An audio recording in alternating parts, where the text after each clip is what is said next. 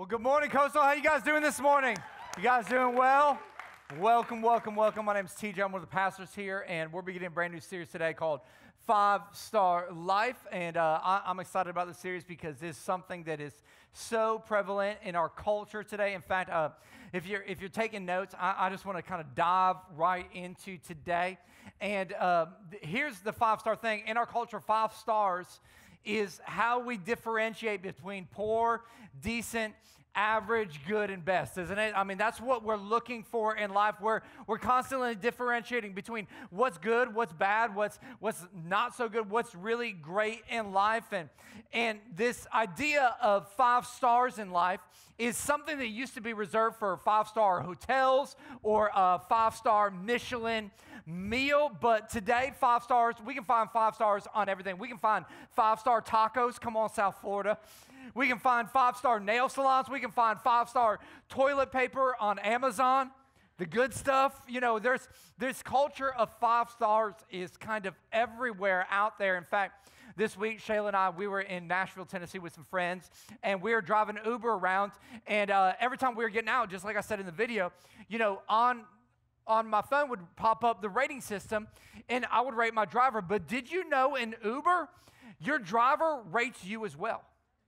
Like they have the option to give you a star level. And so, whether you realize it or not, you're being rated in life. And so, they're rating you based on like, were you on time? Were you courteous? Did you wear your seatbelt?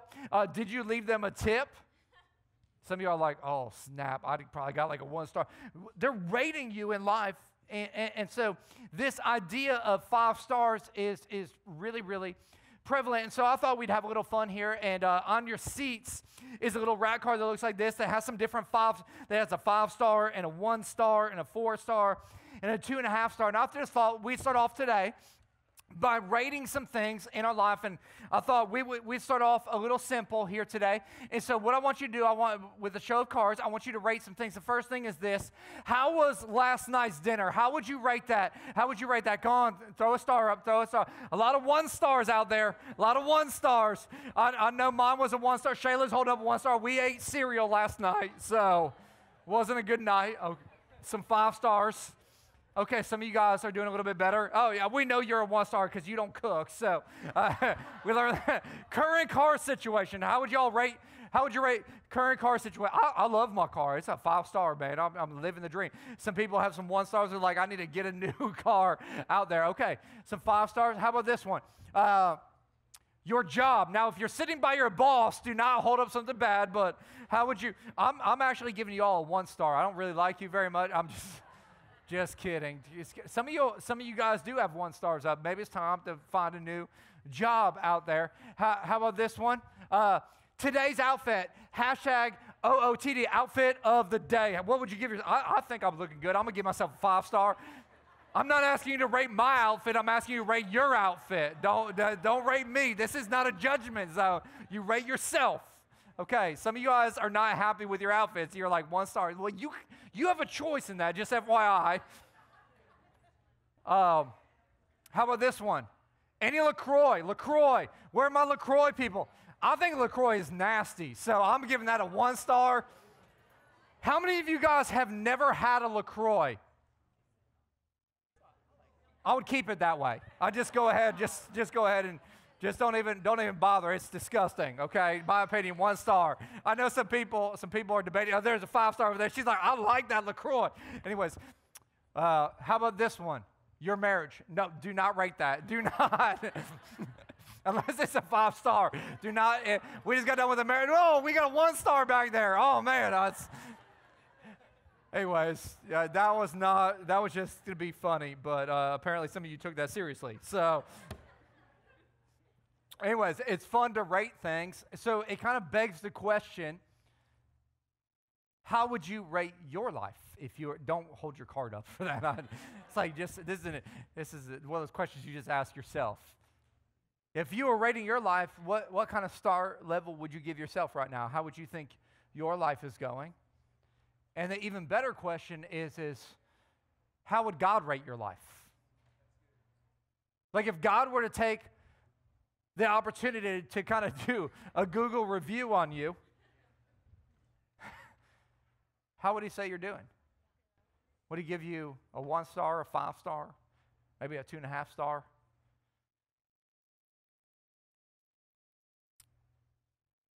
And then the question is, is what do you think the life is that God wants for you? Because I, I believe that God wants a five star life for you. In fact, Jesus said in John chapter 10, verse 10, the thief comes to steal and to kill and destroy. So, what our enemy comes to do. But Jesus actually says, But I have come that they may have life and have it to the full. And what's interesting about this scripture is, is Jesus does not promise us a five star life. He says, You can have a, you may have that life. But it comes down to some decisions that we make in order to live that life. See, everybody just wants everything given to them without ever doing anything for it. But Jesus doesn't say, hey, I'm giving you a five star life. He actually says, you may have. I've come that you may have life and have it to the full.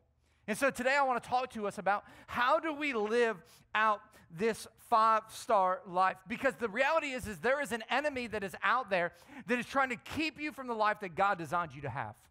He's trying to keep you from living that full and abundant life that Jesus promised. In fact, uh, there are some principles that we're going to talk about. One principle in particular today that I believe can absolutely transform your life if you'll get it.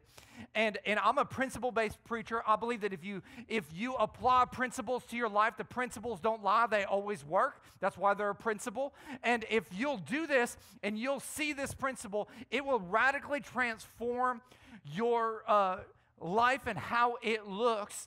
And it's this principle uh, that is very liberating, it's very life giving, and it's life changing.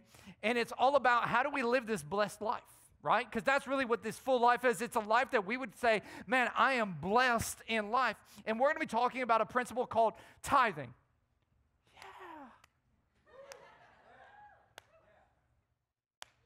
It's kind of like that submission word we talked about a couple weeks ago. It's like everybody's like, yeah. And the reason why we don't get excited about that is because it's been used and abused and misused. And if we really understand what God is really talking about when He's talking about this, we won't come up with all these bad thoughts and connotations because when we talk about tithe, it's literally a, a biblical word that means tenth. It's saying, it's saying, hey, give God 10%.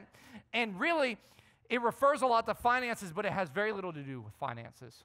Finances are just a revelation of something else that's going on in your life. It's just, it's just a picture into your heart. And so, because people have misused it, they miss out on what the reality of tithing is all about. Tithing is all about this principle, and if you're taking notes today, it's this God wants to be number one. God wants to be first in your life. That's his desire, that's his will, that's his expectation. And see, the problem is is for a lot of us what happens is, is we come into a church setting and we believe God for salvation, but we never make him our ultimate and let him become our sa- uh, not just our savior, but our Lord. So God is our Savior, but not our Lord. And God is saying, listen, I want it all. I want to be number one in your life. I don't want to be number two. I don't want to be number three. I don't want to be number 45. I want to be number one in your life. And in order for us to live a five star life, the life that Jesus promised that is a full life, it begins with us making God our ultimate. In fact, if you were to go back and look at what God is after in, in, the very first of his 10 big commandments, what's number one? You shall have no other gods before me. What's he saying? I want to be number one. That's what he tells us in Exodus. I want to be first in your life. And the reason he wants to be first in our life, why would he want to do that? It comes out of Deuteronomy chapter 6, verse is 14 and 15. And at the end of it, it says, The reason why I want to be number one is because I am a jealous God. Now, when we think of jealousy, we think, man, that's a bad thing. You shouldn't be jealous. But when it comes to relationship, the word jealous actually means exclusivity in relationship. God is desiring exclusivity in a relationship with you. He's saying, hey, listen, when we come together, I want to be first in your life. Think about this in the context of relationship. If you had a friend that they, they said, Man, I'm your best friend, man, we share everything together. And then every time something happens in their life, they go to somebody else and tell them, Is that really exclusivity in that relationship?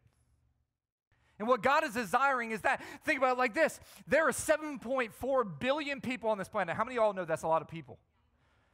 And like 3.7 of them, 3.7 billion of them are women. Imagine if I walked over here and I said, Hey, Shayla, you know what, babe?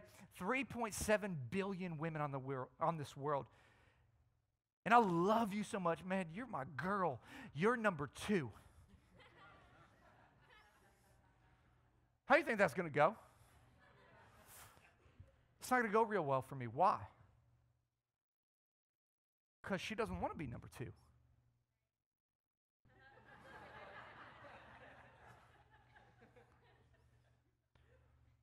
She wants to be the only girl in my life. Just like God wants to be the only God in your life. Reminds me of the story of a couple. They were laying in bed one night, and the wife, as they're laying in bed, leads over to her husband. She said, "Babe, if I were to die, do you think you think you'd get remarried?" And he's like, "Well, I'd, you know, probably over some time, I, I'd, I'd probably remarry because you know I don't, I don't really like being alone and." and uh, like most men, and uh, and uh, and she goes, well, well, would would would would she sleep in our bed? And he goes, well, I, you know, because of economic reasons, yeah, we probably we probably wouldn't buy a new bed or a new house. So yeah, she she probably sleep in your bed. And she goes, would she drive my car? And he goes, well, I mean, that's a, you you have a nice car and it doesn't have very many miles, and you know I don't really want to buy another car, and so for economic reasons, yeah, like uh, she she'd probably drive your car. And uh, she goes, Would she use my golf clubs? And he's like, No. He's like, and she goes, Well, why not? And he goes, Because she's left handed.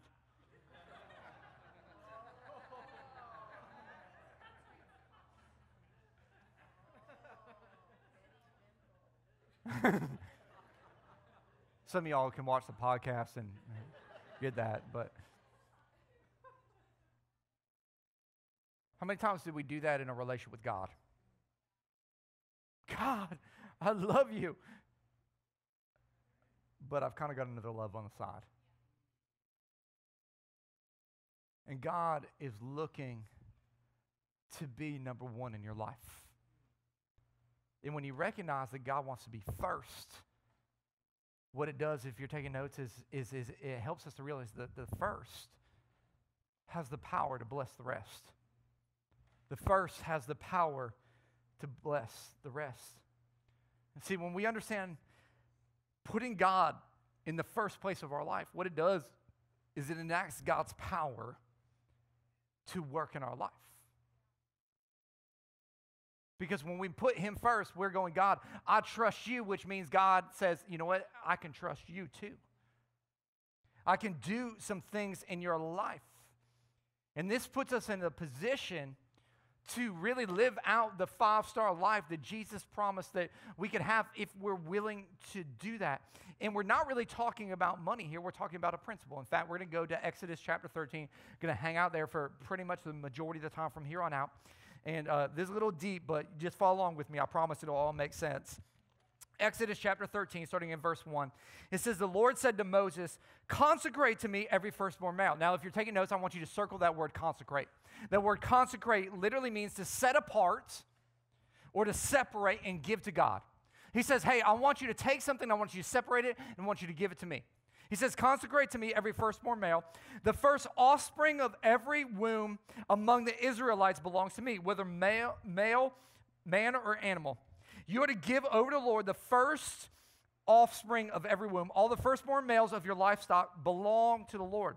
Redeem with a lamb every firstborn donkey, but if you do not redeem it, break its neck. Redeem every firstborn among your sons. Now, track with me here because that was a really confusing scripture.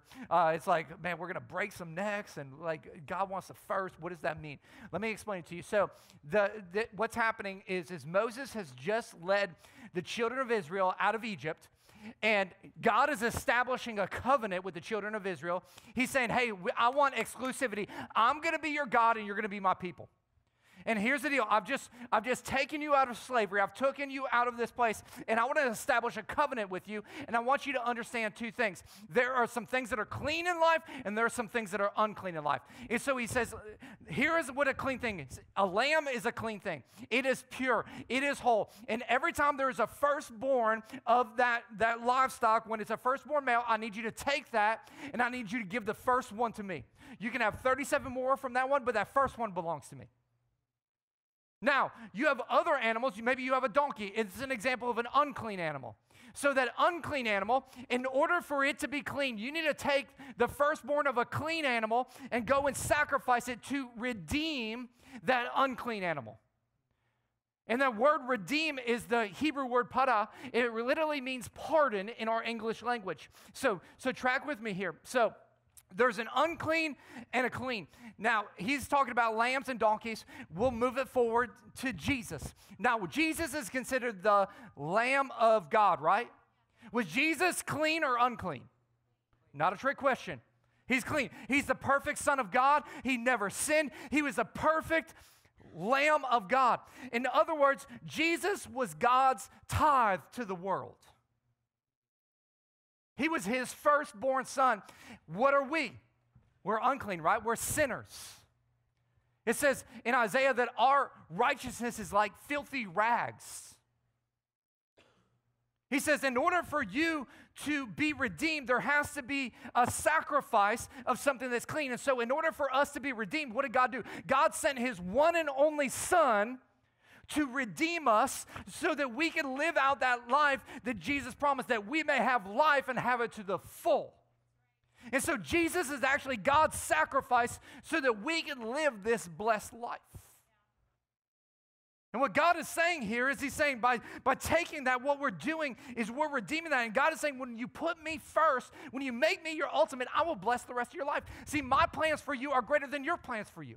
My ideas for you are greater than your ideas for you. And I want to help you be successful in life, but success in life starts by you trusting me first and foremost.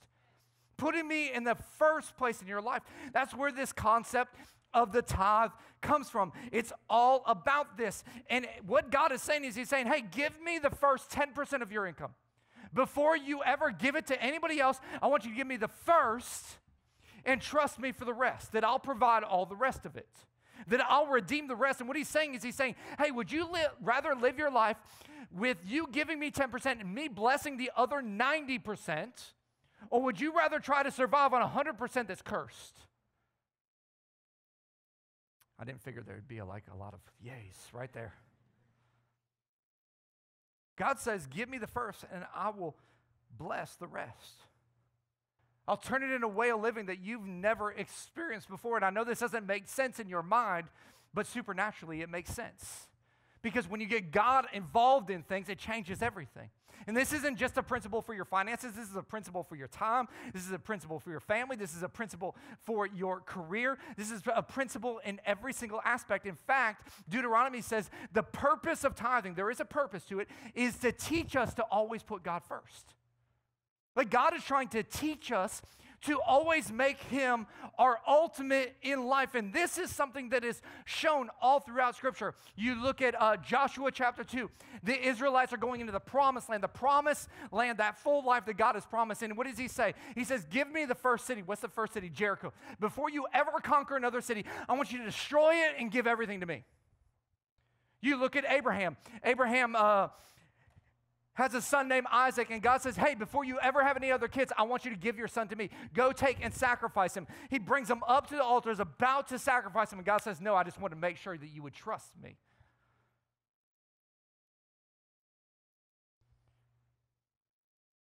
It's why we do prayer and fasting at the beginning of the year. It's why we say, hey, why don't you, for the first 21 days of this year, spend some time with Jesus? Why? Because the first has the power to bless the rest. It's one of the reasons why we hand you out devotionals and say, hey, spend time with God every day. When you wake up in the morning, spend some time in God's Word. Read, seek Him. Why? Because the first has the power to bless the rest. And a lot of us, what we're doing is we're going in listening to CNN and Fox News, and that ain't blessing you. We're giving our first to things that can never fulfill the blessings of God in our life. And whatever we give the first to, we're saying is number one in our life. And a lot of us are giving our best to things that are not fruitful in our life. Now, I realize that some of y'all think to yourself, like, man, you sound like you're pretty legalistic in, about this. I'm not legalistic about this. This isn't even part of the law of Scripture.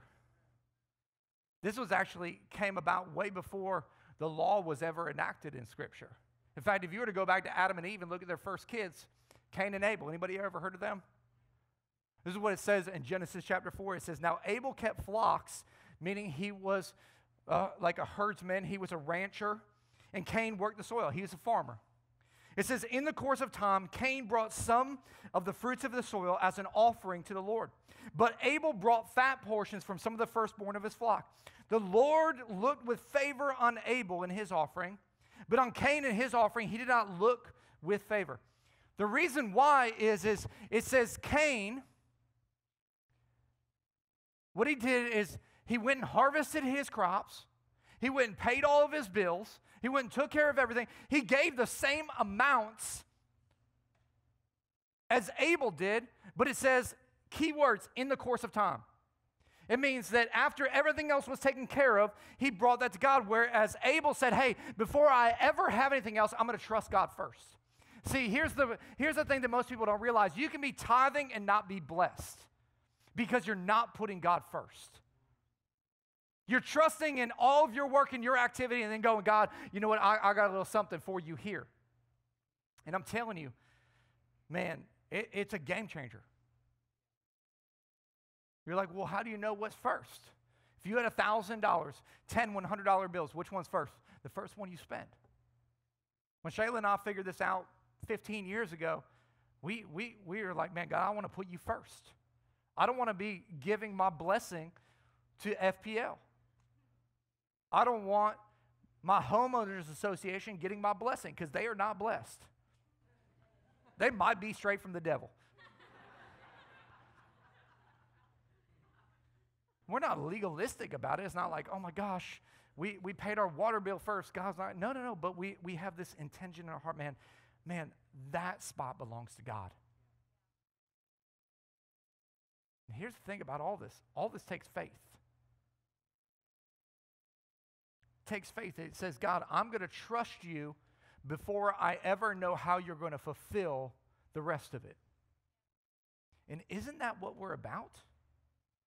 Isn't that what this whole idea is? Why is it that we can have faith for eternity in heaven, but we can't have faith for God to take care of our car payment next week? Isn't that a little crazy to you? But yet, so many of us, that's what uh, I've got salvation locked up but you have yet to make lordship a priority.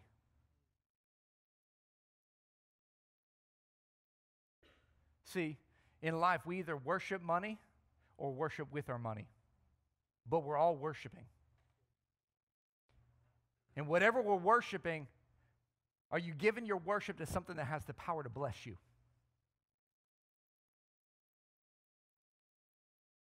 Telling, a, uh, telling you, a lot of us, we're giving it to places that can never bless you. And honestly, I believe that's why our church has been so blessed. When Shayla and I, we are leaving our church in 2009 to move to South Florida to start this church, I remember we were fundraising, and as we got our first checks in for people that believed in what we are doing here, the first thing we did is we wrote checks to missions. We said, hey, we're going to give God our first. Before we ever know if we're ever going to get another check, we're going to trust God first. It's not just something we preach, it's something that we live. And as a church, we've continued to do that. I, re- I, remember in our first year, we were doing we were doing terrible. Like we wouldn't, we weren't sure if we were going to keep the doors open next week. I mean, that's how great we were at pastoring and building a church. And uh, and it was crazy. I remember one weekend, we, it was it was like, hey, it was the first weekend of the month, and uh, we we we took up an offering or whatever, and I heard God say, hey, there's a church down the way that's building a building. You, you need to give to that little church, and that, it's this little church called Church by the Glades. And I was like, God, they don't need anything. They got like everything. God's like, whatever. And I remember we took everything that we brought in that weekend, we wrote a check, and we sent it to them. And I'll tell you what, I get more excited when I hear Church by the Glades reaching people for Jesus because you want to know why? We got seed in that place. We got an investment in that place. Man, we've believed God for that place that He would do greater things than He's ever done. Listen, and I'm not talking about this because we need money. In fact, I would tell you here today this is a principle that I just want you to apply to your life. If you don't believe that we're trustworthy, here, go give some money to Church by the Glades. Because I don't want something from you. Go give some money to Calvary Chapel. I don't want something from you. I want something for you. I want you to live the blessed life. I want you to live out a five star life. And a five star life begins with you putting God first in every aspect of your life. In the thing that is most critical to your heart, Jesus said, where your treasure is, it's where your heart is. So basically, what he says is your wallet pulls your heart. And God's going, like, where are you putting your priorities? Man, I'm preaching a different message to y'all. Y'all are getting something different than any other service. I don't know why that is, but you are. Proverbs chapter 3 says this In everything you do, put God first. And what happens when you put God first? He'll direct you, and He'll crown your efforts with success. See, some of us, we're going, God, crown my efforts with success, but you've never put Him first. And He's like, How can, I, like, I can't trust you with success. Have you ever thought about that? Like, if you've never proven yourself trustworthy, then why would you be given trust? Just saying. It says, Honor the Lord by giving him the first part of all of your income, and he will fill your barns with wheat and barley and overflowing your wine vats with the finest wines. And I know that some of y'all are challenged theologically, and you're going, man, that's, that's awesome for you to say, but you're like a professional Christian. You're correct. I am. Like, I get that. But I would challenge you to look at history and talk to people that do trust God first. It's pretty, pretty obvious. David does down here because he shout me down. Like I always know the people that do because they always shout me down because they know the power of putting God first and how he'll bless the rest. But you can look throughout history. J.D. Rockefeller, maybe you heard of him, Rockefeller Center. In uh, 1905, when he gave over $100 million that year this is what he said. He says, I learned that if I put God first, he takes care of everything else. Talk to Brian Banta, who's out there on our security team right now. He owns one of the largest pool companies in all of South Florida called B&B Pools. Ask him to talk to you about tithing. Go, hey, what do you think about tithing? You better have an hour of time because he's going to talk to you about the transformation that takes place. This isn't me saying it. These are people that are living it out. Because it's not really about your stuff. Honestly, it's all about your heart. At the end of the day, it's important for you to understand it's a matter of your heart. God's not after your money, God is after your heart. God doesn't care if you have nice stuff, He just doesn't want your stuff having you.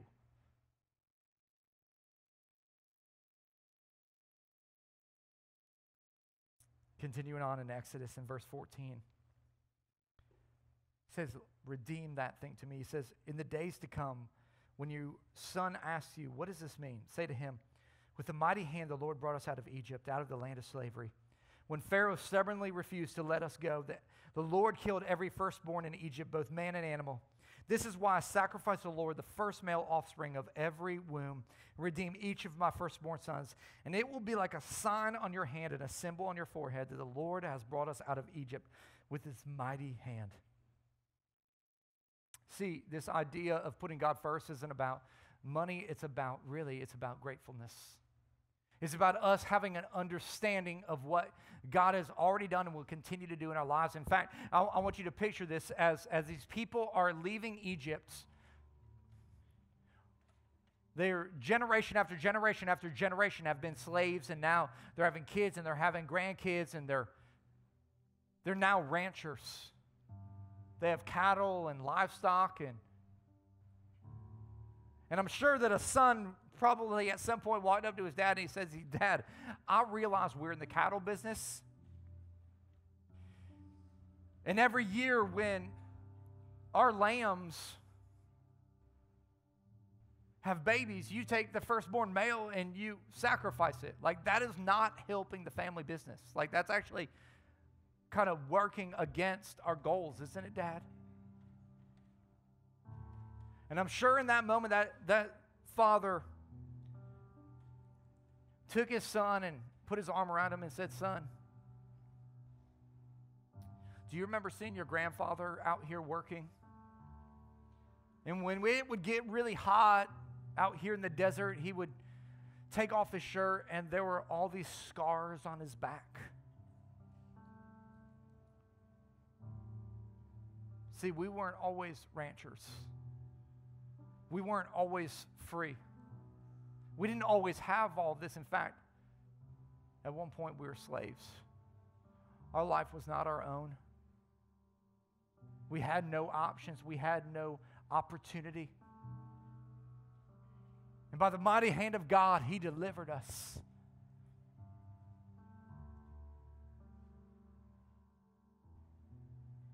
Because He delivered us, I'm so grateful that I'll gladly give to God whatever He asks of me.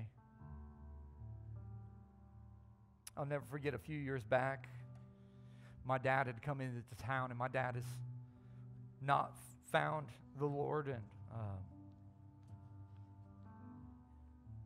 he was sitting at our dining room table, and we just finished up our taxes, and so everything was kind of sitting there, and he looked over and he, he saw how much we, we gave to church and ministries, and he's my d- dad's idea of a lot of money is like $100. And I remember him being like, man, coffee must be really expensive for you guys to give that much money. And I remember it was my opportunity to have a conversation with my dad. And I said, Dad, do you remember when I was 18, 19 years old? How I messed up college and messed up opportunity and the alcoholism that was running in our family was running rampant in my life. I, I was just jacked up and messed up. And, and then somebody introduced me to this guy named Jesus.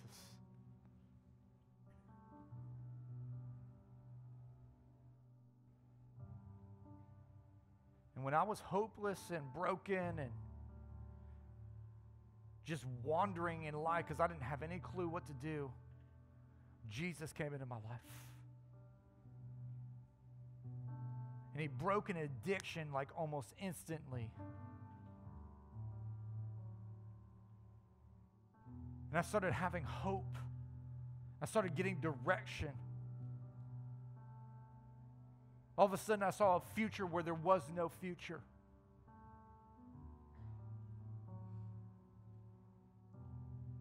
Because of what he's done in my life, man, I will gladly give him anything he asks of me.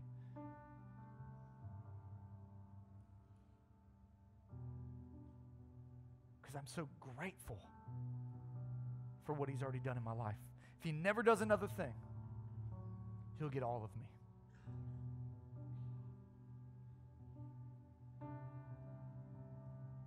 Tell you what, as God would challenge us in that, as 2009 came along and he asked us to leave our families, leave careers, leave opportunities, leave houses and 401ks and cash all that stuff out to come and believe for a life giving church in South Florida called Coastal Community Church. We gladly gave it all to him again. We've watched God's hand be on our life the entire time. We've watched Him come through where there was no way. We've watched God bless our life over and over and over again, sometimes in the craziest ways, sometimes in some pretty normal ways.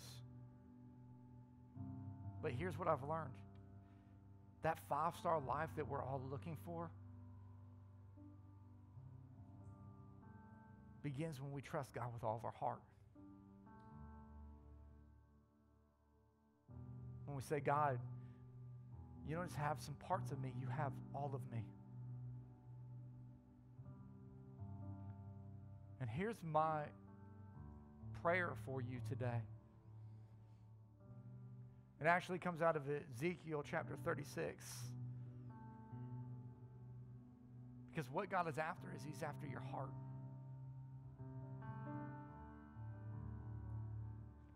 He says this I will give you a new heart and put a new spirit in you. He said, I'll remove from you your heart of stone, and I'll give you a heart of flesh. And here's his ultimate goal that he says, You will be my people, and I will be your God.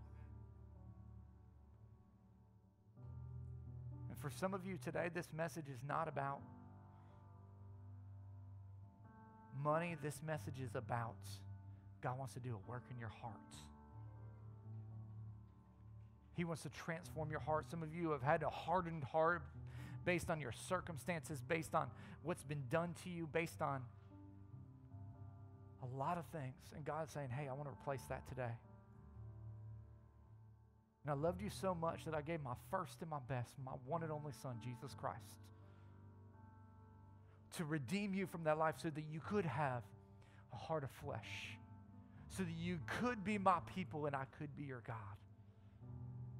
And maybe today you're here and you need to make that decision.